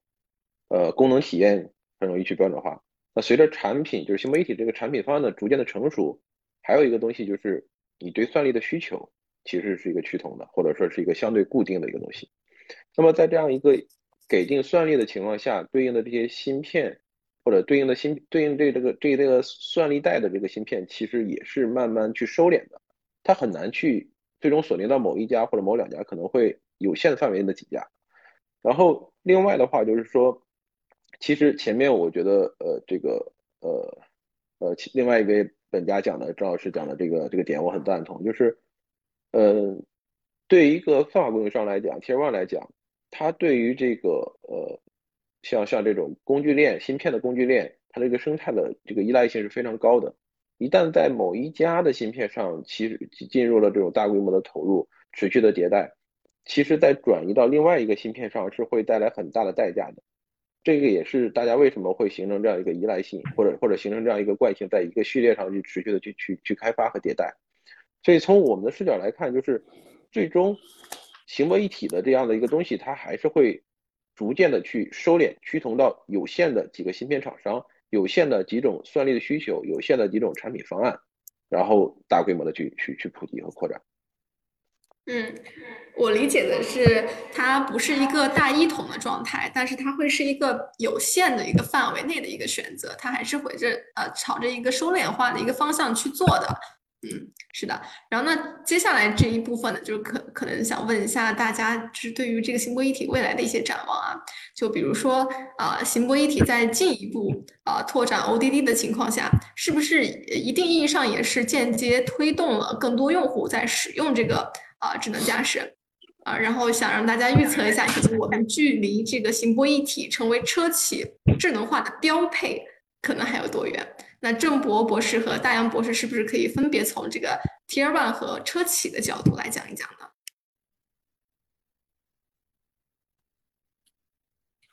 好，大洋博士可以啊，你你也可以先来，都很谦虚。那那我先来，那郑博博士先来，你先来好。OK OK OK OK，呃。我我觉得，我觉得首先这个，嗯，行博一体一定会一定程度上去加速整体的用户这种智能化的，呃，或者是整整个这种体验智能化体验的一个一个一个一个标准化的一个过程。然后至于说，嗯，这个普及还会有多远？从目前我们看到的来看，就是这种极具性价比的这种方案。呃，在未来一两年内，大规模的或者是装配率急剧提升，这是一个我们认为是大概率的一个事件。然后，呃，到至于到标配这个水平的话，我觉得可能还会涉及到一个价格带的问题，到底是什么样的车能够标配？我我我觉得很难做到说，比如说六万以下或者八万以下的车让标配这个事情，我觉得是很难的。但对于比如说八万或者十万以上的车去标配行为一体的产品，我认为在未来两到三年内是一个。呃，逐步会实现的一个事情，嗯嗯，两到三年，那大洋博士这边的看法呢？嗯，我我我的观点也大差不差。其实，呃，刚才白老师提到，其实新媒体是一这个方案啊，其实一直在拓展 ODD。咱说到 ODD，其实针对的还是高阶的智能驾驶。呃，现在能看到我们从高速的 NOA 到城区的 NOA，其实是给用户。有行模体的技术方案是给用户提一一直在持续的这个带来更多的这个使用边界，把它的使用边界一直在拓宽。可能在复杂道路上，在城市道路上，我们都可以来使用智能驾驶功能。其实从我们的角度来考虑，其实更多的是希望在拓展 ODD 的同时，把这个可用性也要做得好啊。其实可用性做得好，行模体是一个很好的一个方案，就是。我要充分的利用这个传感器，可能我的声音有有点回声啊。啊，对，可能我要把这个传感器、把硬件资源、把芯片资源充分做得非常好啊，才能够真正的把用户体验做好。这这这是第一个啊，就是拓展 O O O D D，这必然的会会带来，这就是我们要做这些事情，进一步的是让用户更。更喜欢用、更能用、更接受这些智能驾驶功能。其实除了 ODD 之外，刚才这个郑博士提到的，我们实际上这种对于低阶的 ADAS 系统，其实我觉得就不能叫 O ODD 了啊，就是这是实现功能的。其实我们也也会逐步的推入这些行模体的技术方案，因为它具备成本的优势。这种情况对于对于对于这个拓展功能上或拓展的它的应用场景上。肯定行媒体也会持续发力，这针对第一个问题。然后第二个问题，这个标配还有多远？其实在我看来，这个对于高阶的智能驾驶，它可能只有行媒体这种技术方案有，肯定是行模一一体的。这这基本上就是说非常主流了嘛啊。对于低阶的，到底能下探到哪一个车型？我觉得就还是需要整个的产业链去推进。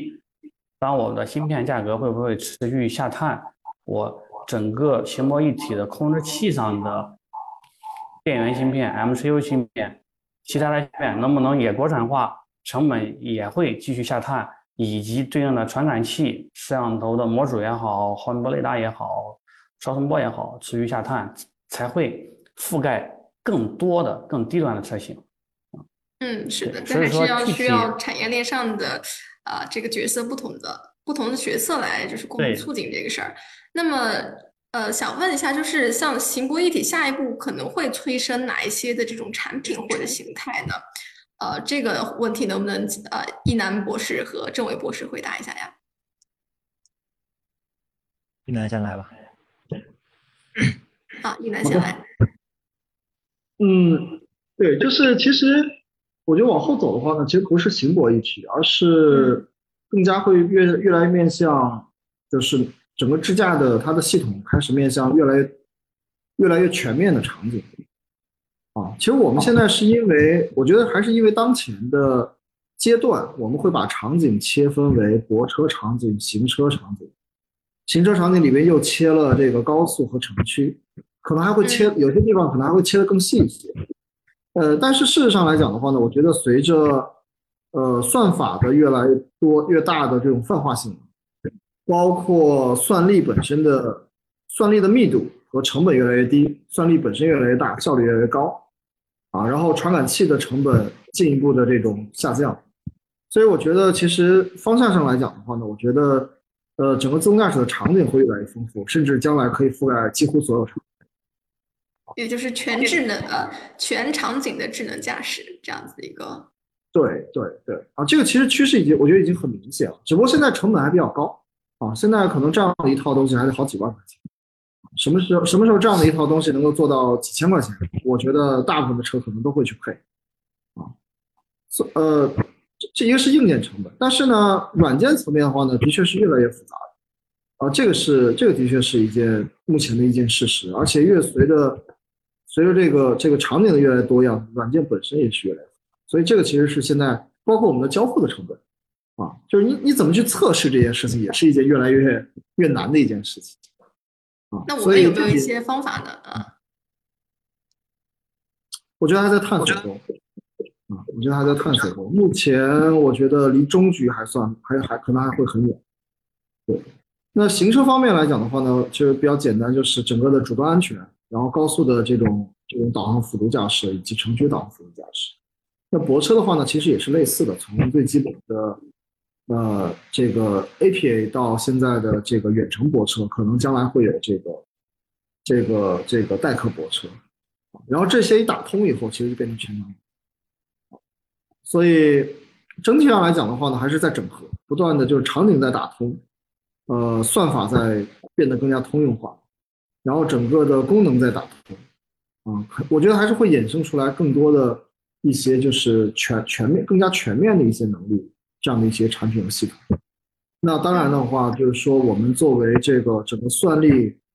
和软最底层的一些系统吧，啊，包括我们的芯片，包括我们最底层的软件，包括我们的一些工具，其实都是在面冒面向这个方向来去去去做开发，啊，然后呢，能够把整个的系统成本能够做到越来越低，然后呢，而且我我觉得这几年还有一个趋势是说，用户对于整个支架的认可度越来越高。嗯。这两个之间的话呢，可能会产生在某一个点以后，呃，事实上来讲的话呢，可能没有一个好的体验的支架系统的车，可能开始不被用户接受，然后那个时候开始的话呢，可能整个支架系统的装配率会迅速攀升，呃，最后可能甚至是需要做到百分之百。可能会有一个这两个阶段会有一个迎合点，然后会促成这个爆发，而且是非常快速的，您预测。对的，对的，对的。其实你看，智能手机就是智能手机，其实某是在几乎是在某一个一夜之间，把过去那种传统手机全部这个这个这个清场。呃，那个点的话呢，其实是一个非常非常有意思的一个点，它并不是一个渐进式，它是突然一天就就结束了。我觉得汽汽车智能汽车也有可能会是这样。那对于这个点，有没有一个您觉得可能是几几年这样的一个预测？我觉得可能还需要些年。需要好的好的。那郑伟博士这边有没有一些看法啊？您说，您说，南博士，您接着说。我觉得可能还需要些年，需要些年。嗯。好的，那郑伟博士，您这边可以讲讲您的看法。这个可能对于这个新博一体下一阶阶段的一些形态呀，未来的一些啊思考。这个下一阶段得看你定义，把这个阶段定义到多大啊？那个首先呢，就是这个行博一体，我觉得它本身就是一种产品形态，那是我们从低高阶这种循按照循序渐进、递进式的去做这个呃自动驾驶的过程中啊，把这个行和博整合到一起啊，这样出现了这个行博一体的叫法。但是其实我们在往更高的自动驾驶系统去做的时候，那行和博就像大杨博士说的，那就拆不开了啊。本身自然而然的，大家就会把它放到呃这个一一个呃系统内。那我我我我还是始终认为，就是自动驾驶，毕竟它是在自动驾驶的一个大的概念下去在做事情。那我觉得自动驾驶还是会随着产业链的发展。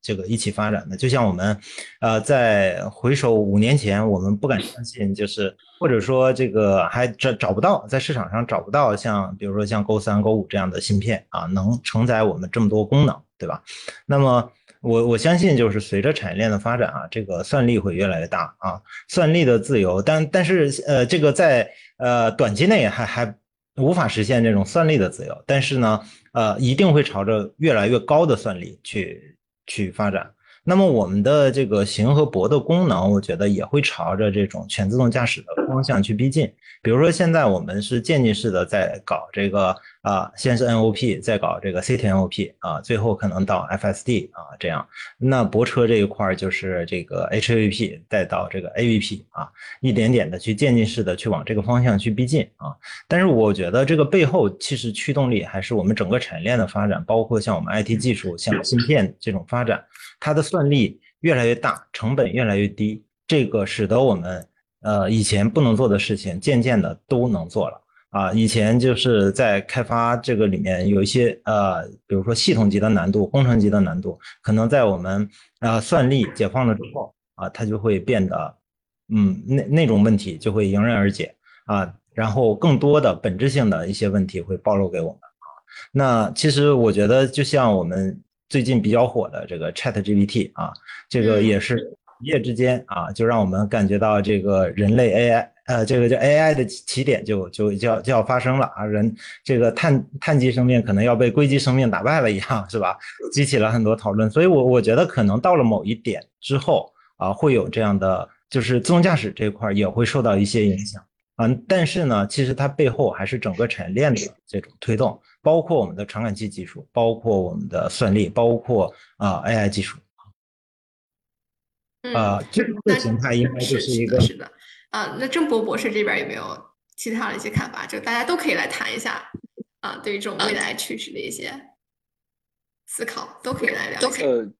嗯，其实其实从从媒体这个产品形态的话往下走，呃，其实还是有很多可以去发挥的点啊，包括它的 ODD 的进一步的扩大。呃，包括前面一南博士讲，他讲从原先分场景到后边可能就是一个端到端的一个一个体验，呃，不不存在什么行博，就是一个自驾自动驾驶的一个一个系统。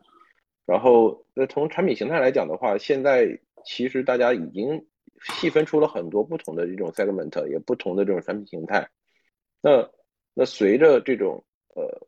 我觉得在在电子电机架构的这个演进的过程中，可能还会进一步的去集中。也许从现在的行博一体，是不是后面也可以把仓的东西引进来，来或者是呃整整个这种中央中央集成计算这样的一个方式，所以对吧？所以我觉得整体来讲，就其实是在逐渐逐渐的去呃向更集中的呃更更更呃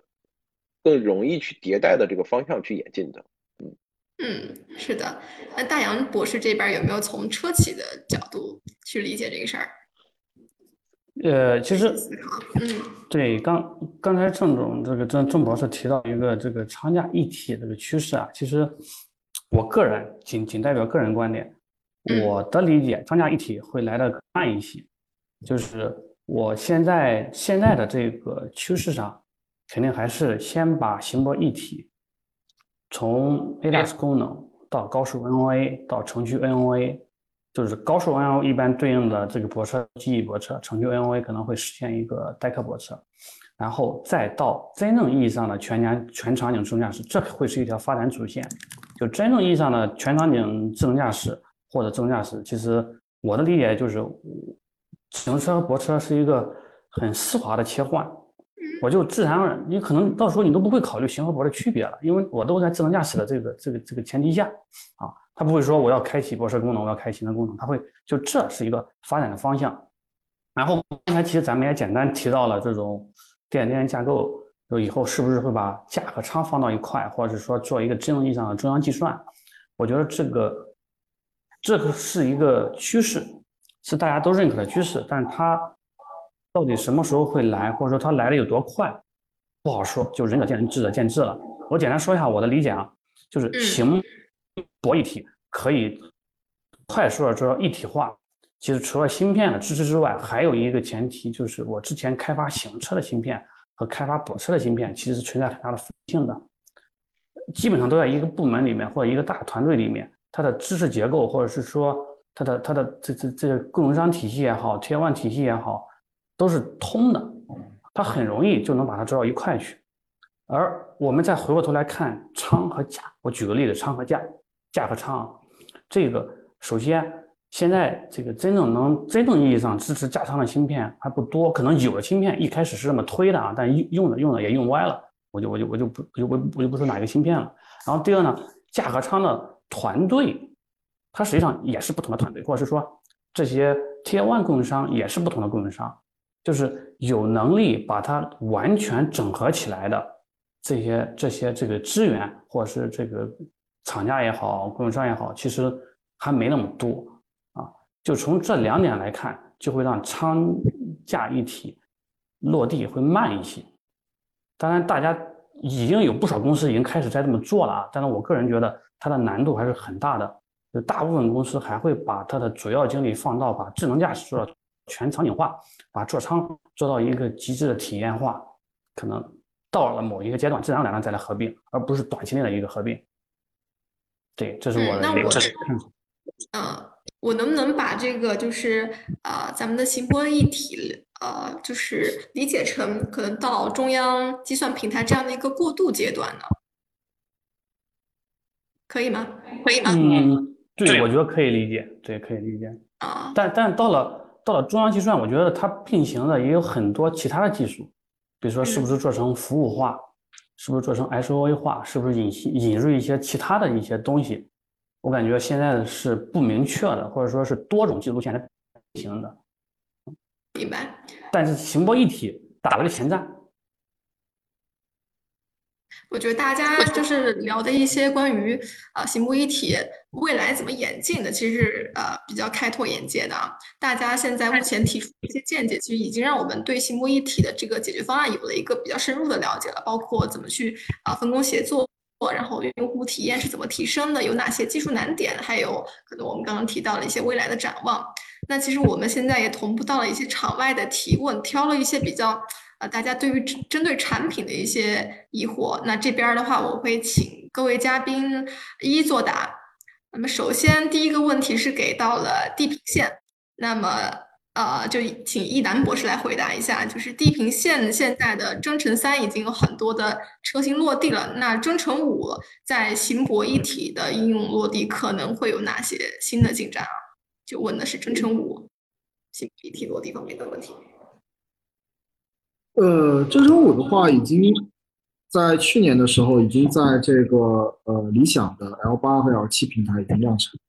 去年年底，今年年初，对，是可以支持这个高速 NV 的行波一体的方案。那除了除了理想以外的话呢，我们也跟国内的呃非常多家的主机厂，其实和 Tier One 都达成了这个定点，包括有具有具体的车型。那今年年内的话呢，也会有多款的这个。搭载征程五的呃车型来实现量产的落地，那基本上来讲的话呢，都是面向高速 NOA 加泊车的这样的一种方案。所以整体上来讲的话呢，都是一个比较偏中高档的一种行泊一体。那芯芯片当然已经是本身已经是去年就已经是达到量产状态，并且通过了所有的这个测试验证。那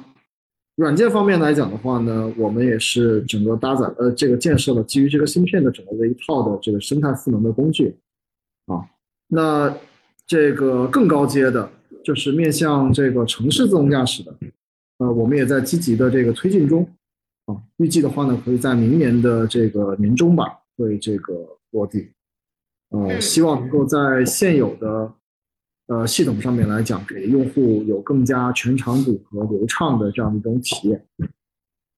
那车展马上也到了，对吧？上上海车展，所以我们也欢迎这个朋友们一起在上海车展的时候，我们一起做一次。可以的，可以的。也就是说，可能今年年中到明年年中，可能就会有一批这个搭载可能真成五的这样行泊一体的预控这样的一个。应用的落地了啊，我们可以期待一下。然后第二个问题呢是关于右驾的这个大算力预控的 D 三 T。那么大算力呃行波一体和轻量级的这种这种预控呢，在安全和用户体验上是有哪些差异呢？那么右驾在呃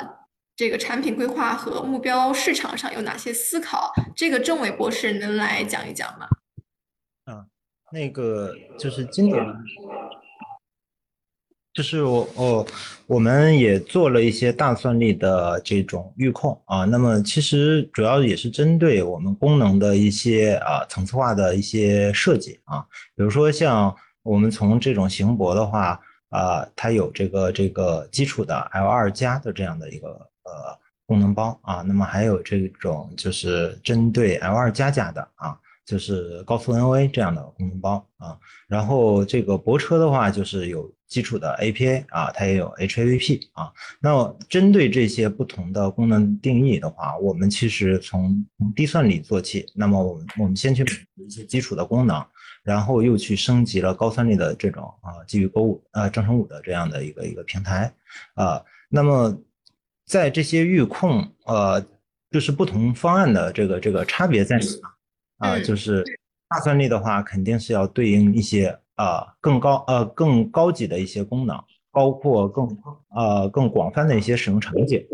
比如说，我们基于呃勾三的这种呃呃这个呃预控的话，我们实现的就是这种标准的 L 二加的功能以及 APA 的功能。那么针对呃勾的话，我们可能就会去把。呃呃，不是可能啊，这个我们就是要实现这种高速的 NVA 啊，然后再实现这个 HAVP 啊，所以说就是呃，这个本身就是算力的不同的话，其实它针对的车型也不一样啊，针对的用户需求也不一样，所以说呃，这个就是它会有这样的一个一个一个呃使用场景的一个差异吧。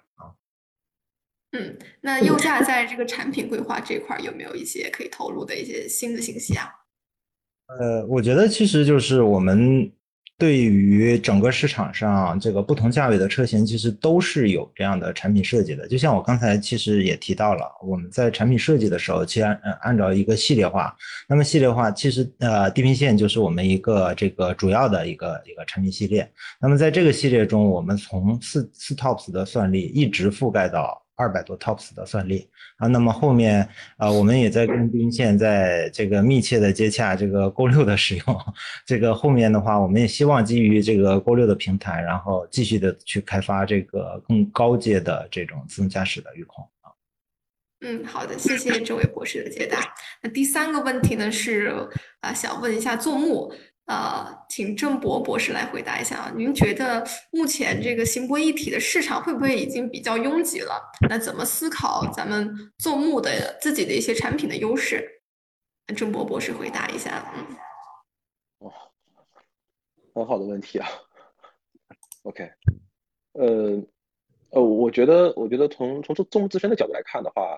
嗯，几个点吧。一个就是比较比较出色的一个算法能力。一个呢，就是嗯，对这种能能够适应于更好的这种数据驱动的这种高效的供给链。呃，另外一个的话，就是对于芯片和传感器的一个深度的认知。那那具体来说的话，就是，嗯，就比如说我们在在算法上面，嗯，像像在过去的几年里面，我们在泊车上面应该也做了很多的一些一些工作，包括，呃，也有很多这种呃网红的一些车都在搭载我们现在一些泊车产品。我们能做到的是，就是在同样的一个算力的平台上面，能做到呃最优秀的这种泊车的体验。呃，包括我们现在在代言的这个基于 Go 三的这样的一个新媒体的系统里边，那我们可以在 Go 三的这样的一个一个平台，小算的这样一个平台上面，能够去提供更多的呃，除了现在普通的 A P A 以外啊，我们能提供更多的，包括这种呃车位的这个模糊搜索，呃，包括这种呃端头路的泊车，呃，这种驾车的这种教练模式，呃呃倒车扫车位等等各种一些一些这种个性化的一些功能。然后另外的话，像我们在我们这种 Drop and Go 这样产品上面的话，我们会把车端、手机端、呃车端、手机端、云端整整体的这个三端会把它连接起来，然后去实现整体的这种呃用户在手机端的一些一些交互，然后在车端上面的一些实际的一些体验到云端的一些建图顶，然后呃整体的一个图的一个上下下发这样一个完整的一个产品形态，给用户提供统一的这样的一个一个一个交互和体验。那除了这种算法方面，其实还有很重要的一个部分，就是在呃数据驱动上面，能够一个更好的、更高效的这种研发的供给链。像我们自己现在呃在用的这个供给链，当然我们现在已经把这个供给链逐步的、逐步的在想办法让更多的人、更多的人一起来去触达到更多的呃合作伙伴。那我们除了能够提供这种呃数据的一些采集、呃标注，然后训练、呃可视化。还有更多的像这种呃，我们自己的一个非常高效的一些一些中间件，然后能够提供非常统一的这种软件的一个架构和平台，然后便于我们更好的去在不同的芯片也好，不同的这种这种产品形态来来进行一个呃高效的一个迭代。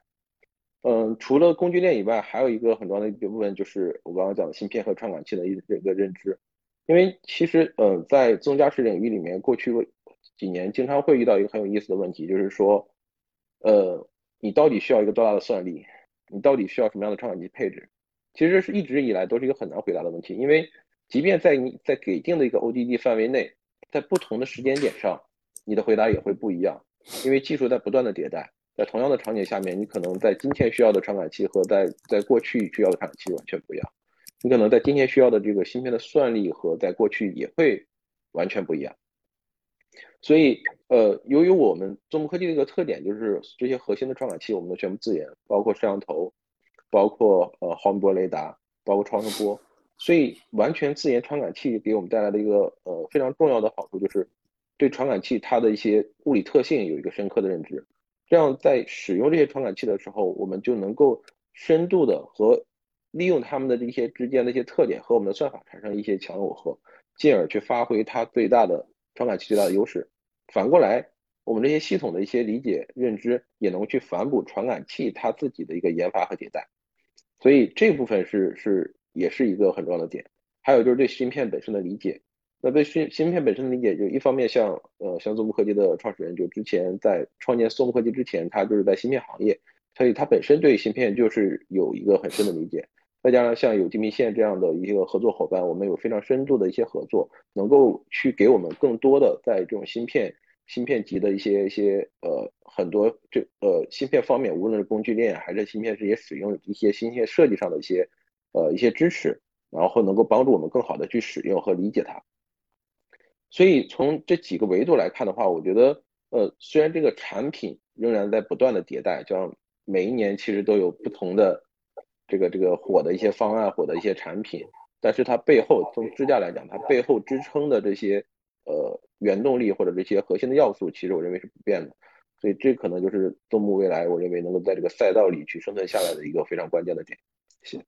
嗯，谢谢郑博博士啊。那么第四个问题呢，是给到了北汽，有观众问就是。北汽研究院最近有没有就是能够总结出加速行波一体快速量产落地的方法论？那大洋博士能不能就是为大家介绍一下？好的，那个其实回答这个问题之前啊，我可能先先说背景。其实说说背景的时候，我心情比较复杂。可能首先我我比较我我我们啊比较骄傲的一点是，我们的极华阿尔法 S 华为版实际上是也是全球首批这个实现城市 NOA 功能的，也是真正意义上行波一体的一个技术方案。其实，在把这个车推向量产过程中，我们整个的团队，我们整个的研究院团队，其实做了非常非常多的工作，特别是智能驾驶这一块，从功能开发、功能定义，到对于这些像激光雷达呀、像大算力芯片的预控器怎么做做产品化。啊，做做开发，其实做了很多很多的工作。然后，从另外一个角度再看呢，其实我们我们还是比较初级，我们只有这一款车实现了行波一体的一个技术方案。那当然了，我们本身现在是在也也在开发一些行波一体的一些车型，也会这个陆续推入市场。所以说，从这个角度看，其实我们可能和大部分厂家一样，也也是一个初学者，也需要有一个这个。就是说，怎么说呢？一个抱着一个学习的心态，呃，然后基于这么两个角度来看，其实我们认为，如果说做做到怎么能把行波一体来加速量产，其实还是还是几个事情吧。就第一，肯定是一个生态，绝对不是不是说依赖依赖一个 Tier 商来开，是主机厂，就是真正意义上的全部自研。我们认为这种都还是。的，因为依赖如果全部依赖供应商来开发，就会陷入一个同质化的一个比较比较窘迫的境地嘛。我我的产品和供应商给其他也是一模一样的。如果我想增加一些特殊化功能，可能成本就非常高了啊。然后如果全站自研，其实呃对于我们来讲，这也是纯属个人观点。如果做一个非常非常大的一个投入，然后这个投入其实服务的。只是我们自己的车型，而如果一个 Tier One 来做这么一个一个大的投入，它服务的是很多主机厂的车型。你从商业闭环上，从商业模式上，第一种就是很难很难把它这个利益最大化。所以说，基于这些考量，我们认为一定一定是一个生态。这个生态里面肯定需要各方的介入，需要像像地平线这样的芯片公司，像像两位郑博士他们所在的这些 Tier One 供应商，其实还还有一些，比如说毫米波雷达。像超超声波传感器、这个摄像头模组等等的，需要所有厂家一块来协同，才能真正把它做到一个量产的落地，就是资源的整合，这第一个。然后第二个，其实第二个我应该先说啊，就是怎么能够更好的去基于我们已经量产经验或者我们的用户的数据，来把我的智能驾驶的场景定义的更好。这个定义的更好，可能是两个维度，就是就第一呢，在智能驾驶这个纯功能开发上，针对这些已经有标准化的，刚才刚才这个郑伟博士提到的，比如说一些 ADAS 功能，可能都是有一些规范的一些标准的，但是我怎么把它体验做得更好？就比如说，同样是一个 ACC 功能，你你能不能把这种近距离的 cutting 做的，就是让用户不会被轻易的退出来，或者是说你应对的更好？或者是我的 TGA 功能，你是不是可以跟它更近，也控制的这个这个起步更快？这这实际上是我们想做的一些事情。然后第二呢，就是让用户在高阶的这些功能下更喜欢用，就是尽可能的把这个接管率给降下来，把这些性能指标做好，把 ODD 的边界，啊这种复杂的小路啊、更复杂的工框呀都能做到。这也是我们这个这个要发力的。然后另外一个维度上，就是我们怎么把这个。其实用户体验做好，其实刚才这个周末的郑博士也提到，其实这个用户体验实际上是是这个智能驾驶很很关键的一个要素。就比如说，我怎么能够很合适的提醒用户，哎，你该接管了，或者是说我在什么样的模式下，还不让用户觉得烦。